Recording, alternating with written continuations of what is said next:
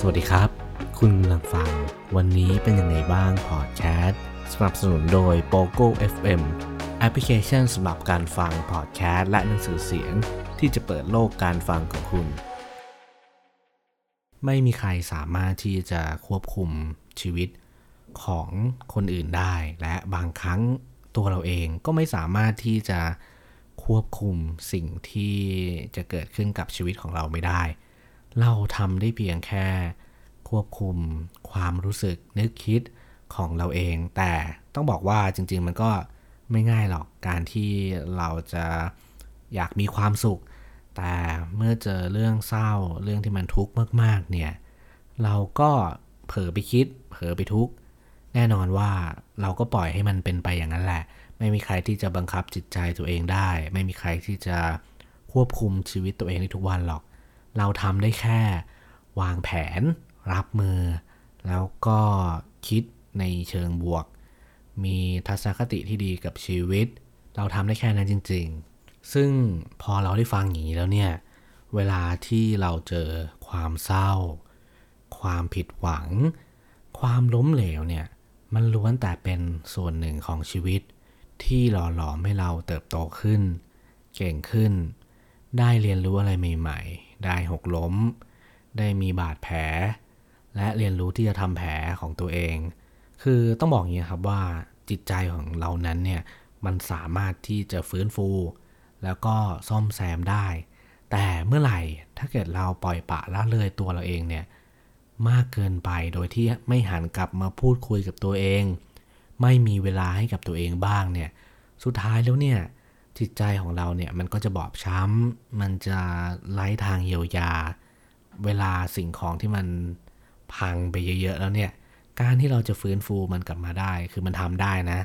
แต่เวลาที่เราจะทำเนี่ย มันจะยากมากๆเลย เพราะมันน่าจะเคยชินกับสิ่งที่มันเกิดขึ้นซ้ำๆ การทำร้ายตัวเอง การทำร้ายจิตใจตัวเอง ด้วยคำพูด ด้วยการเอาความคิดของคนอื่นมาเปรียบเทียบกับตัวเอง การไปอิจฉาคนอื่น แล้วก็บอกว่าชีวิตเรานี่มันห่วยจริงๆเลย การที่เราพูดอย่างนี้บ่อยๆ กรอกหูตัวเองซ้ำๆ มันมีแต่ทำให้เราเนี่ยบั่นทอนจิตใจตัวเอง บั่นทอนกำลังใจของตัวเอง ถ้าเกิดเราเป็นคนที่มีทัศนคติที่ดี เราจะเรียนรู้จากสิ่งเหล่านี้ เรียนรู้จากสิ่งที่เจอ ซึ่งก็ขอย้ำอีกครั้งนะครับ ผมมองว่าเรื่องการมี ทัศนคติที่ดีเนี่ยเป็นเรื่องสำคัญมากๆ ไม่ได้บอกนะครับว่าผมเนี่ยมีทัศนคติที่มันดี100% perfect ขนาดนั้น แต่การได้พยายามที่จะมีพยายามที่จะฝึกพยายามที่จะลอง พยายามที่จะคิดเนี่ย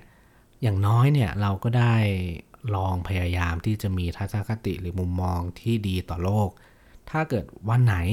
เราพยายามทั้งๆทที่จิตใจเรามันย่ำแย่มากๆเลยเนี่ย มันก็ เข้าใจแหละว่าเวลาที่เราเจอเรื่องเลวร้ายมามากๆเนี่ย มันไม่ไหวแล้วครับ เราปล่อยให้ตัวเองร้องไห้ออกมาก็ได้ ปล่อยให้ตัวเองอ่อนแอบ้างก็ได้ แต่อย่าปล่อยให้ตัวเราจมกับมันนานเกินไป อย่าปล่อยให้เราเอาเวลาของวันนี้ พรุ่งนี้จะเดือนหน้าปีหน้าเนี่ย มาใช้กับอดีตที่มันผ่านไปแล้ว มันเกิดขึ้นไปแล้ว แล้วเราก็ไม่สามารถที่จะแก้ไขปัญหาอะไรกับมันได้ เราทำได้เพียงแต่เศร้า จมปลัก นึกถึงว่าถ้าเกิดเราทำอย่างนั้นแล้วเนี่ย มันคงจะดีกว่านี้นะ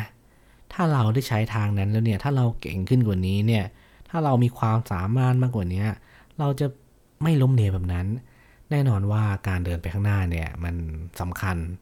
มากกว่าการที่เราจะย้อนกลับไปอยู่กับมัน เสียใจกับมัน เอาเวลาที่เราจะเดินไปข้างหน้าเนี่ยมาพัฒนาตัวเอง แล้วก็เอาเวลาเหล่านั้นเนี่ย